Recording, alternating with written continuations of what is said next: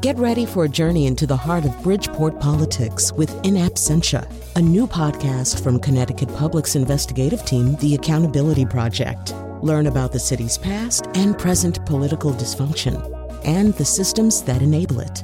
Tune in wherever you get your podcasts. Funding provided by Joe Zimmel and Valerie Friedman.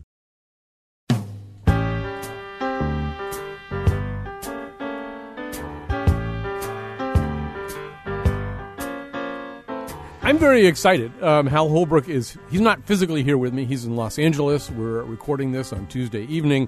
Hal Holbrook, of course, is an American film and stage actor. He's best known for his portrayal of Mark Twain, but he's also played Lincoln. He's played Deep Throat. He's played uh, a U.S. senator. Uh, we're going to talk about all of those things.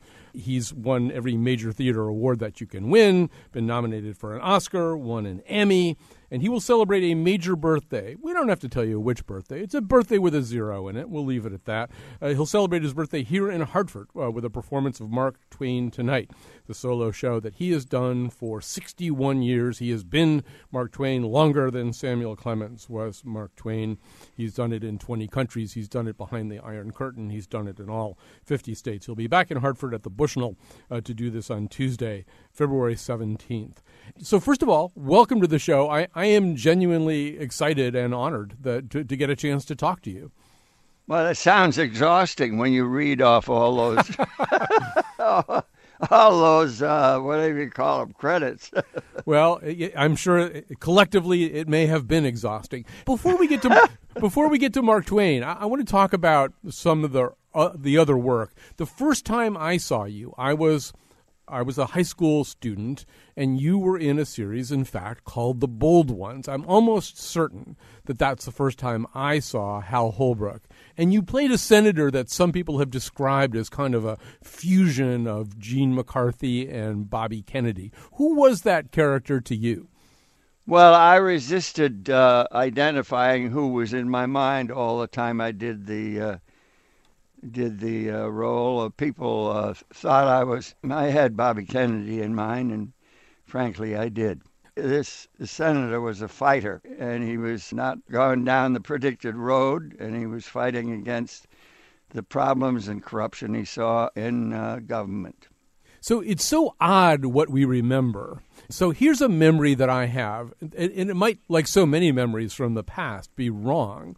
But I have a memory that there was a scene in that series where you were reunited with your wife on the series after a long absence, and that you had the longest kiss, the longest marital kiss that I've ever seen on television. Does that sound familiar? Does that sound like a, a scene that you remember doing? My gosh, I don't know how I could have forgotten that. I don't know. Maybe we did, yeah. but uh, that wasn't foremost in my mind. you know, we took on uh, the Kent State killings. Mm-hmm. We took on corruption in government. I was playing a senator from Illinois.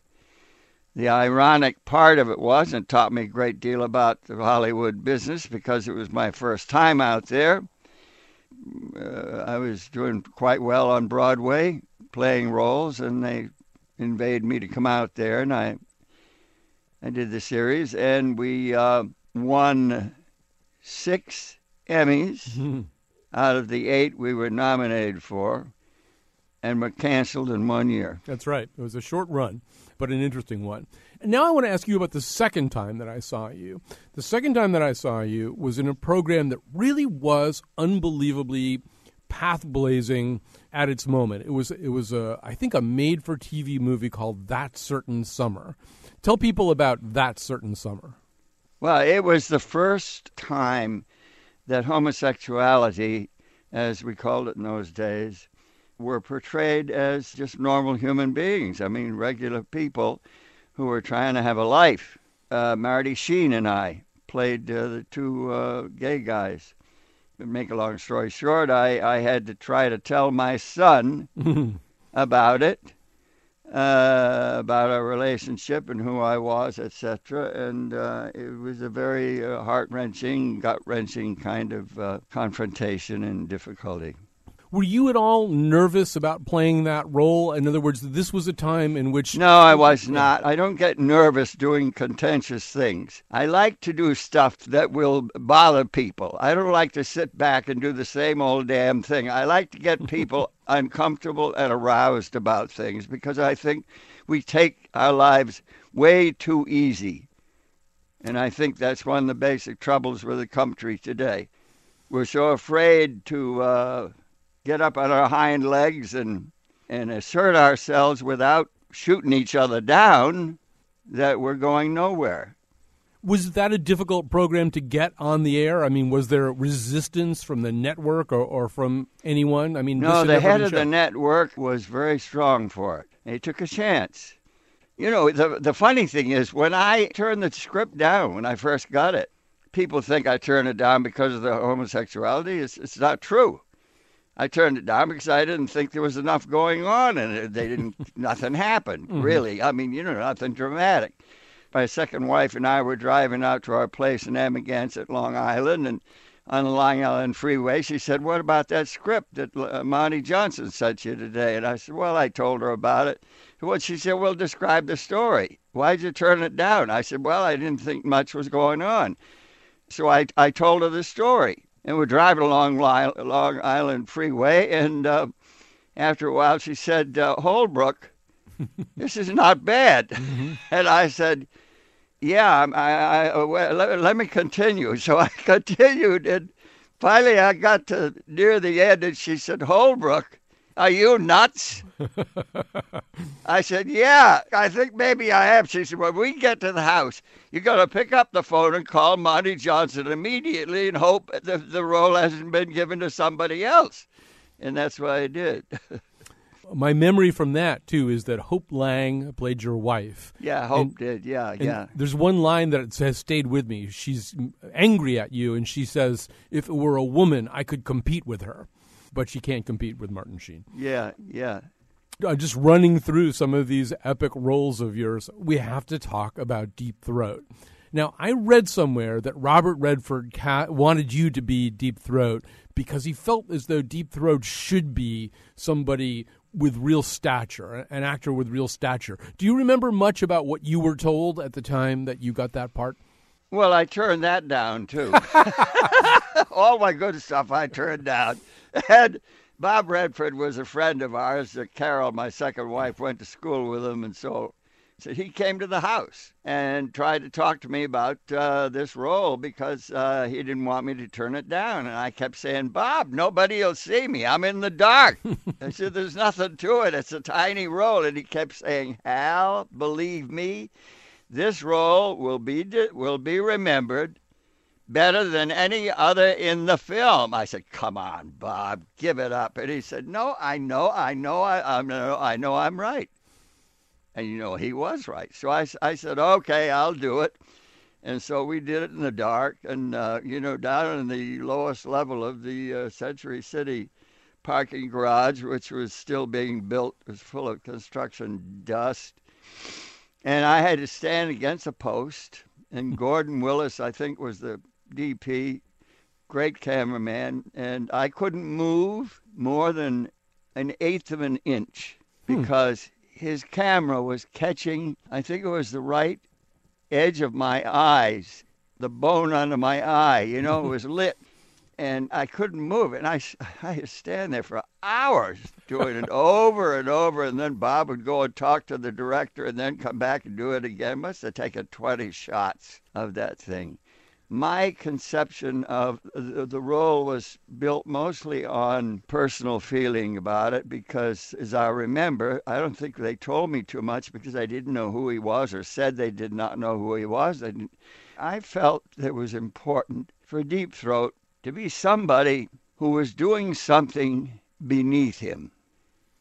I thought it was important for him to be a dignified man who'd served maybe more than one president of both sides, was more of a, of a person serving the country. And he had to make this horrible decision. And it was a terrible decision because I had done a lot of research when I played the senator, and I understood some of the machinations and the, the workings of, of Washington. And you, you do not betray the president if you're working for him mm. or on his team. And so this was a terrible thing this man had to do. And he made a decision based upon his loyalty to the country rather than loyalty to the, to the president.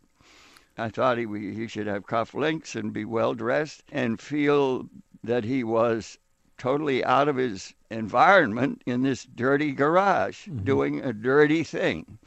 and that was the underlying emotion that I tried to get across. Now, you would have been within your rights to ask Woodward and Bernstein to tell you who Deep Throat was. And at no. that time, of course, it was no. a big mystery. Did, did no. you consider that?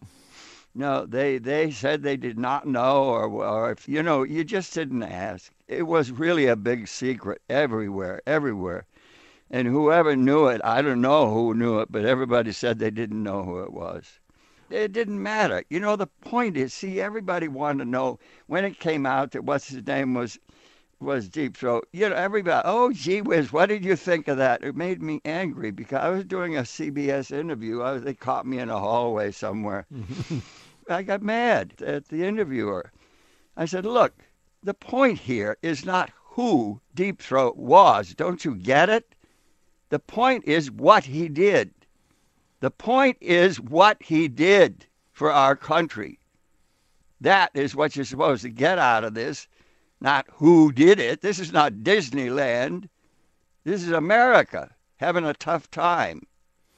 And I think also not knowing who he was gave you a certain amount of freedom to do the work of imagination that you're describing, the the notion. I mean, I think you came pretty close too. I think Mark Felt probably was the kind of guy who thought this was beneath him, that he was forced to do it, but he kind of held his nose in that process. Well, I, I think anybody would. You know, Colin, I mean, let's face it, if you were the guy, what would you be thinking on? Yeah, It's hard to imagine, but then that's your job as an actor. That's what you have to ask yourself, right? Yeah, I mean that that was to me what was important. What was important when I do a role, I take it very seriously. I don't just take it as an actor doing a part. Look at me, look at me. I try to figure out what the role is about, and if it has some well, I hate the word message, but if it has something to give to the people who are watching, something more than just, oh, look at that, he's portraying, you know, whatever. If it has something, a message of some kind that's important to us as people, human beings, that's what I want to get to if I can. You know, I think most people try, it most actor, actors try to do that. I sense that that's still pretty much the way you approach this job. You're still a working actor. I mean, you do movies, you do television. I don't happen to watch Sons of Anarchy, but I know that you uh, you had a recurring role on that one. And my guess is that you still. I love prepare. those people. I love those people on that show. what do you love about them? They look Shakespearean. The way they dressed, you know uh, they had the kind of a, a, a, heavy jacket like with the arms cut off. I mean, the the motors, the whole thing. It was very Shakespearean in in the feeling. Uh, I enjoyed those actors very much, and Katey, I enjoyed. I played her father you uh, have occasionally played in that particular role, as I understand it, was a, a, person who, at least at times in his life, had been a not very nice person. And you've played some other roles, people who were not very nice people. I think in one of the Dirty Harry movies, you're somebody who's a not very nice person. I sense in real life, just reading your memoir and, and, and having watched you, that you are a nice person. So, is there some? I'm not a nice person. You're not a nice person. you should ask uh, some of the people who have had to deal with me through life. I'm a hard driving person, boy. Well, hard driving is one thing, and then, but it seems to me your motives are good, right? But when you play a bad person, how, how do you prepare for that? How do you prepare to be a villain, an evil person? That's a very good question, Colin. Most people think you play a villain that you're playing a villain. You mm-hmm. do not. A villain does not know he's a villain. Right. A person who is acting in a villainous or crummy way does not see it that way. He thinks he's doing right. So you don't play a bad guy, you play a guy who thinks he's good, doing a bad thing, bad by other people's measurement. That's the way you approach a so called villain that Shakespeare kind of gives us the template for that idea. Oh, I mean, Shakespeare, yeah. yeah. yeah. Richard III doesn't think he's a villain. I mean, he is. No, no. I mean, you don't play uh, Richard III like a villain, although, boy, that's a that'd be a tough job. you know, I did Shylock at the Shakespeare Theater in uh, the second time I did it at the Shakespeare Theater in Washington. I did a very a lot of deep research at the Jewish uh, University in uh, in uh, Brentwood in, mm-hmm. in Los Angeles in the library, and I was really, I tell you, pal, I got an eyeful. Mm-hmm. Anybody who goes into the research, what we did, and I say we because we're all responsible for what we did and what our ancestors did. You cannot get out of it. People try to avoid, you know, and what we did to the Jews in the Middle Ages, back there in the 16th century, 15th century, is just, you can't describe it. I wouldn't describe it to you on this program. Mm-hmm. It is terrible what we did, terrible. And the dishonor that we cast upon them, the way we treated them like dogs, it was unbelievable. And so, anybody who thinks Shylock is not going to go for the kill is crazy. If somebody did that to my daughter, took my daughter away that way, and treated me the way they did, I would cut their heart out. And I would not kneel down and go, uh, poor me. And I played Shylock as a tough, deeply wounded man. Well, this is a perfect segue into Twain, who I think try, does try to get us all to see our complicity. So, why don't we take a break? and we'll come back with more of Hal Holbrook after this.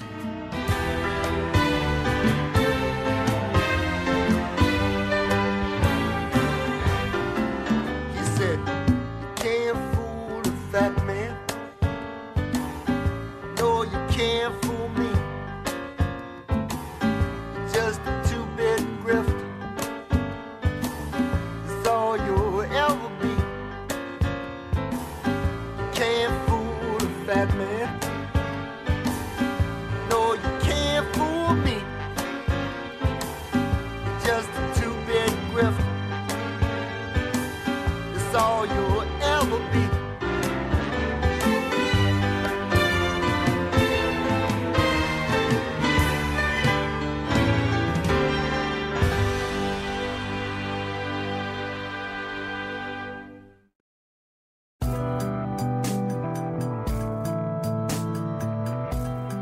Hi, this is Colin. To commemorate the passing of Hal Holbrook, we're airing an interview I did with him in 2015. We're back with Hal Holbrook. He'll be in town on February 17th. That's his birthday. I won't say which birthday, but he'll be performing uh, Mark Twain tonight as he has so many other times, thousands of times now. Uh, he'll be with us to do it in Twain City uh, at the Bushnell Center for the Performing Arts. That's on February 17th. He's talking to me right now. One of your worries when you first, or at least early in the time that you did Mark Twain, when you first did him in New York, I think it was off Broadway, you got terrific reviews. And you have recounted a moment of panic, thinking, wait a minute, this really could take over my life. Uh, I want to be a diverse actor. I want to play Shylock. I want to play Deep Throat. I want to do all these things. But you, you seem to sense, even at that moment, so early in this process, that Twain could be a big thing. How did you handle that? How did you make sure that you could be Mark Twain and do all these other things? When I ended the run off Broadway in New York, I was totally unknown actor before I opened in this little tiny off Broadway theater. Brooks Atkinson, the critic on the New York Times, didn't even come to the opening. He sent Arthur Gelb. He said, Some young kid is going to do Twain at 70. I want you to go cover him. And uh, Arthur Gelb, along with every other critic in town, gave me a tremendous review. I mean, it was a star making review. It shocked me out of my mind. I had played all over this country and uh, little tiny places and schools and places all over, no account whatsoever. Nobody ever treated me like uh, I was particularly special. And all of a sudden, the New York critics, whom I was frightened to death of when I walked on that stage that night, gave me a career.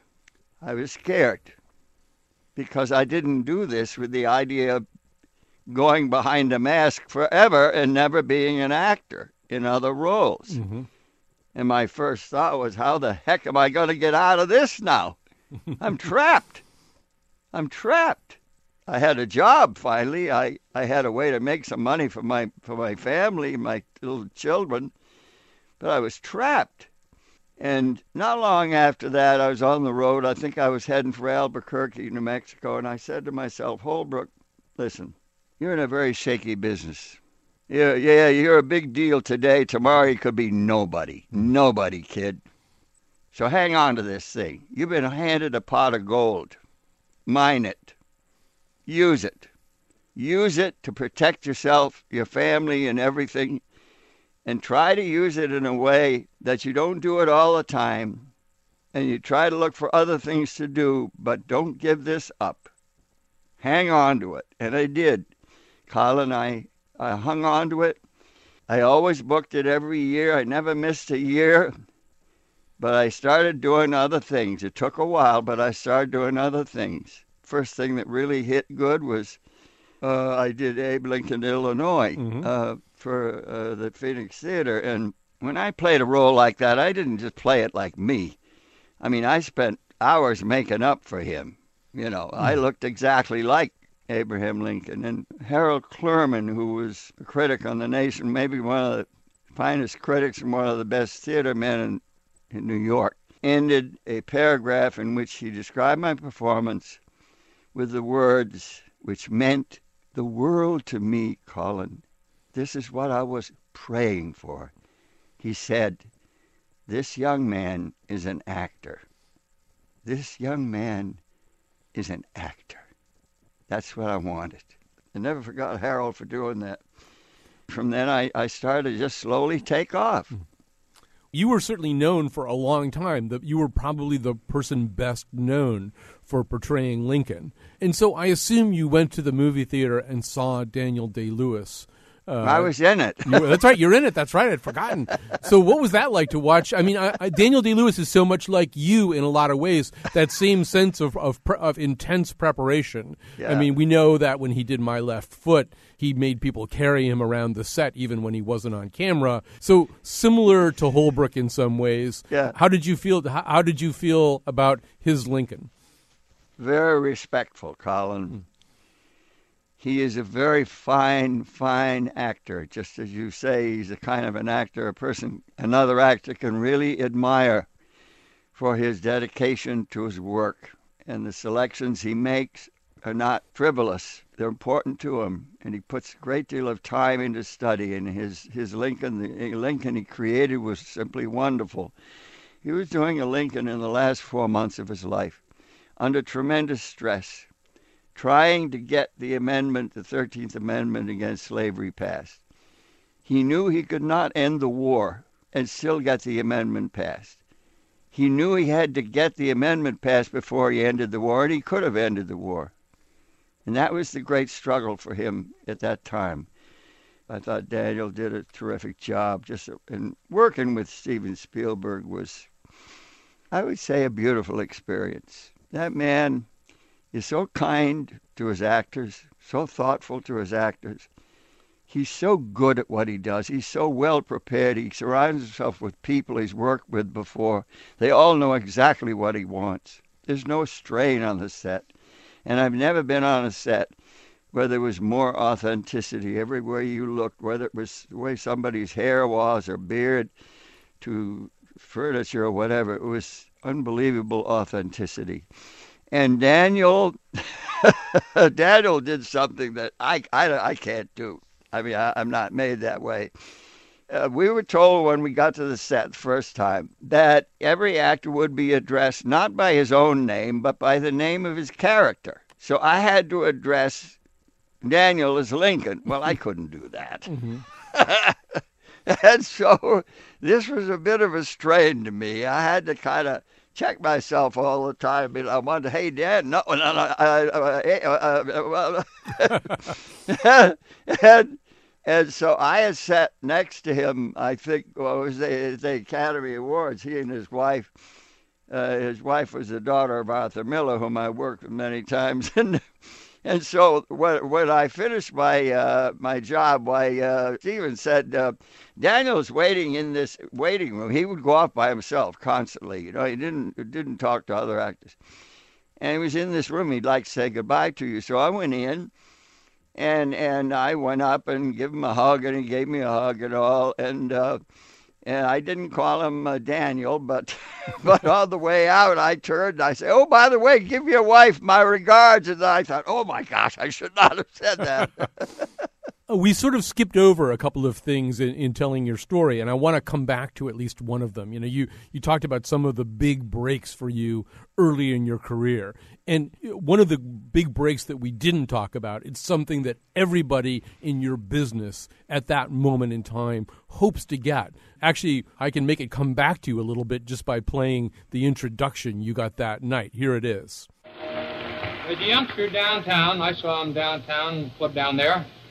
He did an amazing impression of Mark Twain. He's a Mark Twain scholar, actually. His name is Hal Holbrook, and here he is as Mark Twain. Now, in order to get that chance, you had to go to Sullivan's apartment, right? Did you have to go Yeah. there and tell Yeah. tell that story? a friend of mine knew a friend of Ed Sullivan's and somehow got him to come to this little cabaret, this little nightclub down in Greenwich Village on Grove Street that I was performing in.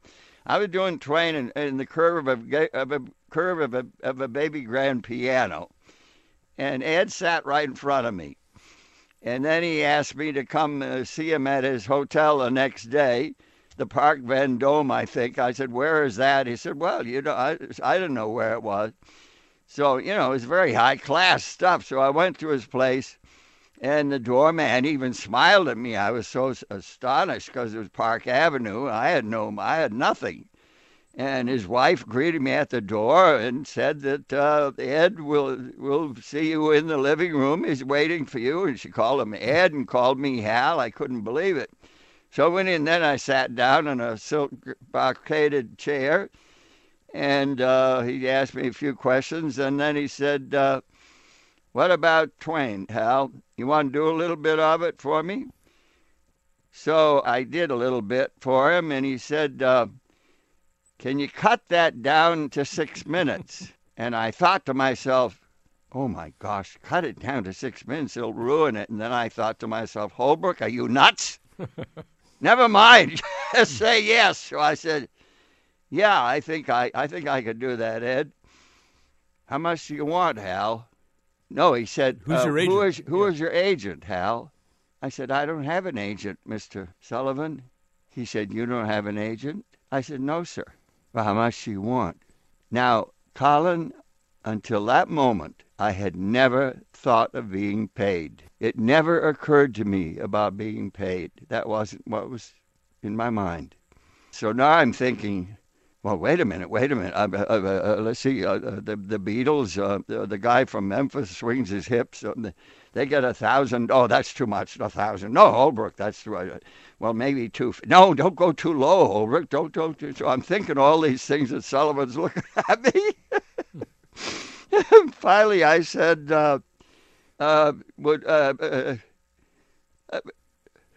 "Would would five hundred dollars be all right?" and he said, "You got a deal, Hal." And then I thought, "Oh, I should have made it higher." I could have gotten you seven fifty, but I would have taken fifteen percent, so it, it would have Yeah. worked out the same. And the irony there is that for almost anybody to be on Ed Sullivan at that point in American history, the next day you would have been mobbed on the street anywhere you went, except nobody knew what you looked like, right? Nobody knew what I looked like. I was uh, just for the people who are listening. I was doing at that time a makeup that took over three hours. It got to be four hours later. I mean, I was doing intricate makeup, and nobody could tell who I was. They thought I was an old man. I was only 34 years old. You know, I'm sitting here in Hartford, a few blocks from Twain's house, and, and I'm also sitting very near the house of a man named William Gillette. uh, who was an actor. He actually did impersonate Twain. I mean, just based on he knew Twain, so he had that he had a little advantage there. But the the thing that he was the most famous for, as you no doubt know, was playing Sherlock Holmes. Similar to you, he played Sherlock Holmes all over the world. And the things that he came to emphasize about Sherlock Holmes became what really what people knew about Sherlock Holmes, things that Conan Doyle never put in the stories. Our idea of Sherlock Holmes is shaped as much if not more, by Gillette than by Conan Doyle. And I wonder if you sometimes think about that vis a vis you and Twain, that the things that you've chosen to emphasize about Mark Twain are now our idea of Mark Twain that that not only has have you shaped him on stage, but our idea of who Mark Twain is is really Hal Holbrook playing Mark Twain. It'll probably come as somewhat of a shock to people, because I know I'm supposed to think differently. I don't have that sense of ownership with Mark Twain. To me, he is an American original, and he does not belong to me. He belongs to everybody I only have a little share of him. And that is the absolute truth. Uh, as for Gillette, uh, Mark Twain, I believe, gave uh, William Gillette the money to enable him to go to New York and be an actor, something like that. There was some story like that circulating. I saw William Gillette mm. on his last tour, but I saw him when I was a student at Suffield Academy. They brought us to see uh, William Gillette. I was um, I was seven years old when they sent me to Suffield, so uh, I was there in 32, 33, 34, 35. And uh, I went to Hartford with a group and saw William Gillette in, uh, what's the one with the big nose, the famous. Uh, Cyrano. Yeah, Cyrano. I saw him in Cyrano on his last tour. Wow, that's something. Yeah, yeah I'm, I'm very proud of the fact that I I was able to do that. I had no idea at the time that I would ever want to be an actor or would become an actor, but I did see William Gillette, and I'm hmm. proud of it. I want to talk about who Twain is to you. I would guess. I mean, David Bradley in the in the documentary about you says that you're the foremost Twain scholar in the world, in addition to being the, the, actor who portrays him. So this is a guy you have researched and researched meticulously. Do you feel as though you know him? Do you know do you know the real man? or do you do you know the persona that he chose to share with with everybody? Well, you have to dig for the real man behind any mask that he might have put on if you're going to portray the character. You don't just portray the mask, you portray the real man. And when you do the kind of research that I have done, which most actors don't have to do because they just play the role, mm-hmm. I create the material. That is to say, I create the arrangement of material. I read his stuff. I mean, I go over it at night in my head. I I've been reading it for years. I just find it fascinating. The depth of understanding he had uh, of the human race and our shaky condition and of our country and uh, I select uh, when I do a show. I have lots and lots of material, uh, five or six hours of it. I mean, in the last year, I put on over an hour of, of, of new material on the show. Never been on, never been on before. Put, on the. Uh, I'm doing that uh, the feud number between the Grangerfords and the Shepherdsons in Huckleberry Finn. It's a very powerful number about gun violence, really. People using guns and killing each other. I mean, it has something to say, like a lot of his stuff, in an oblique way about what's going on in our country today. Um, I put on another number about uh, Twain's take on the Christian Bible and our treatment of the Christian Bible, uh, which is um, pretty interesting. Mm-hmm. And I love digging into Twain's material. And I never update it. From the very beginning, when I first started putting this show together in a, in a little vestibule at a $79 a month apartment in New York, in a dark little hallway at a desk, never knowing if this stuff would ever, I mean, fly. I mean, good grief. Some mm. guy wrote all this. I'm supposed to get up and say it. I'm frightened to get in front of an audience by, by myself. But I made a decision then, and I've never, never changed it. I never update his material. I never do anything to violate the impression that I am Mark Twain on the stage. That's why I do a four hour makeup, or did. I don't need four hours anymore. That's why I take so much time with it, so much meticulous care with it.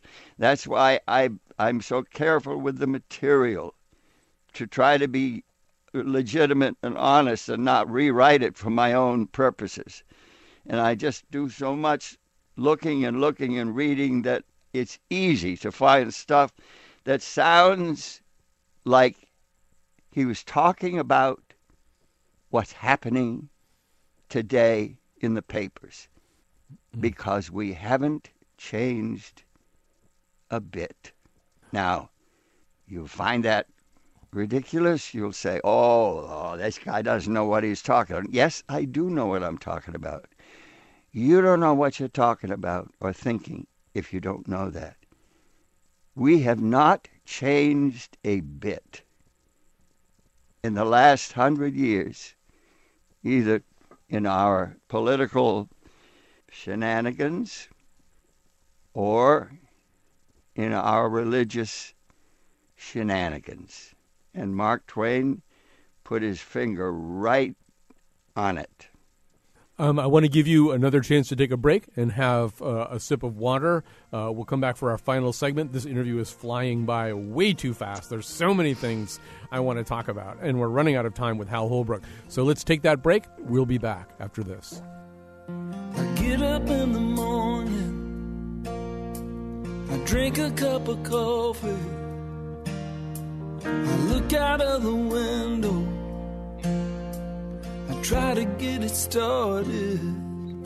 I turn it all over. I plow it all under. I plant them in the springtime. I pick them in the summer.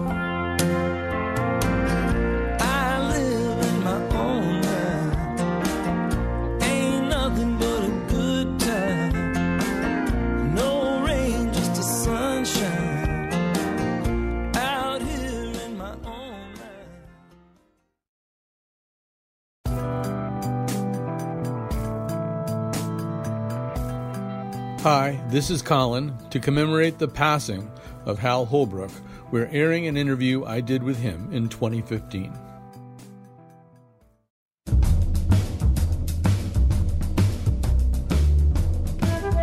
When I'm 90 years old, I plan to be performing my one woman Harriet Beecher Stowe show on the permanent Mars colony. Today's show was produced by Betsy Kaplan and me, Chion Wolf. And now, back to Colin. We're back with Hal Holbrook. He's going to be in Hartford on February 17th. It'll be his birthday. He'll be doing Mark Twain tonight uh, at the Bushnell, and uh, to benefit, we should say, the Mark Twain House and Museum. I'm going to play a clip uh, of of the one thing we haven't heard. Is, we've heard Ed Sullivan introducing you, but we haven't heard you doing uh, Twain. So let's hear just a little bit of that. Man is a marvel. He is. He's invented himself a heaven and emptied into it all the nations of the earth, all in one common jumble, and all of them on an equality absolute. they have to be brothers. they have to mix together and pray together and harp and Hosanna together, whites, Negroes, Jews, everybody. There are no distinctions. Yet down here on earth, all the nations hate each other and fight each other, and every one of them persecutes the Jew. And yet every pious person adores that heaven and wants to get into it. He really does. Now, isn't that marvelous? and when, when he's in a holy rapture, he thinks, he thinks that if he could only get up there, he would take that whole populace to his heart and hug and hug and hug. I wonder if God invented man because he was disappointed in the monkey. I have so many questions I want to ask you about this. The first one, I guess, is that, you know, some of the material that you do is Twain's written material, not necessarily material that he would have performed or, or lectured on. And, and I sometimes wonder if some of the things that you're saying uh, as Twain are things that he might not have been comfortable uh, confronting an audience with. Or was he just utterly fearless? Would he say anything in any environment? Well, I think you have a good point there, but it's a different world we're living in today. We can say a lot of different things we couldn't, uh, we were constrained to say then. For example, Mark Twain loved his wife, Olivia, really loved her.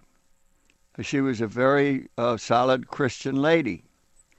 Mark Twain was a person who questioned things. He probably was born with a question mark in his head. That's what made him who he is. So they had some differences of opinion, to put it simply. There were things that in those days, you have to use your head about this. You don't excuse stuff, you don't avoid stuff, you find a way to say it, nevertheless. But there were things in those days that he would not have come out with. There are things that I can come out with today, such as what you just uh, played. But he wrote about them. He wrote about them. I mean, for example, you would be shocked, I'm sure, and most people listening will be shocked to hear that in The Gilded Age, the book he wrote in 1872, published 1872, he talked about lobbyists in Washington. And he called the lobbyists our invisible government in Washington. And therein lies a very big story because they are not elected. They're working for corporations. They're making six figure salaries. Do you know what the what's his name from uh, Virginia, who was defeated, much to everyone's astonishment, in the last election, who was number two behind Boehner in, in the Senate, Cantor. Mm-hmm. You know what he said the next day? What? He's going to be a lobbyist. That's right. That's right. Yep. All right. There you got it. Now you put your finger on something very vital in this country. Because if you can pay your way into the favor of the American people, you have bypassed something important. I don't think the founding fathers meant that this document was for the rich people. The document was we the people. We the people. Not we the rich people, but we the people. Abraham Lincoln ended one of the greatest speeches ever made by a, by a, a statesman in history with the words, of the people, by the people, for the people shall not perish from the earth. You do not emphasize the preposition in a sentence. You emphasize the subject, the people. Mm. Now, if that doesn't give us a message that's clear and untrammeled about what our founding fathers, what our great statesmen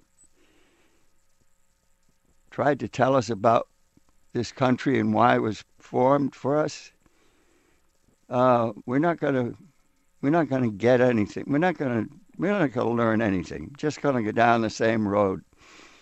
If you want to if you want to really get an education, read uh, the Bully Pulpit about Teddy Roosevelt and William Howard Taft. Was a great uh, revelation to me. Teddy Roosevelt was a reformer. He was a dyed-in-wood Repu- world Republican came from a Republican family. So was William Howard Taft. Very strong Republicans, and they were especially Roosevelt rebels who fought against the trusts, the takeover of our country by Standard Oil, the railway interests, J.P. Morgan, everybody. They fought that. They were heroes. They would not be heroes today to a certain segment of the United States. And something has gone wrong. And the problem is, I worry about it all the time because I, I want I don't try to speak to the choir when I do Mark Twain and select material. I don't speak to the choir like some of these people on HBO or whatever. I, I want to hmm. speak to the people. I've been traveling this country, little tiny towns, Laredo, you know, Fargo, North Dakota. I, I, I don't go to the big cities. I go to the people. And I know they don't all think the same. And you can't talk to them like you were from New York or Hollywood. And how you talk to them and how you select material from Twain and how you edit it together is very challenging and very important to me because I want to try my best to make people, to ask them to think a little bit, to think, to think. We have a country now that is angry at each other. We have a democracy of people, all of us, in this boat together, who are angry at each other. And that is just a terrible shame. We cannot move forward if we're angry at each other. It's a democracy of the people, for the people by the people. And we have to remember that, we have to give way to it. We can't keep getting angry at each other because we will never get anything done if we do. And we're living in a very dangerous world. We're living in a very dangerous world that is breaking apart all around us. And we got to come together and remember who we are and not go fighting each other this way because it just doesn't work. Democracy is based on the idea that people are supposed to have different ideas and be able to express them. And we elected this young man who's black six years ago by the largest number of votes ever given to an American president the largest number of votes ever given to an American president, an electoral vote of 365, which is as close to a landslide as you want to get.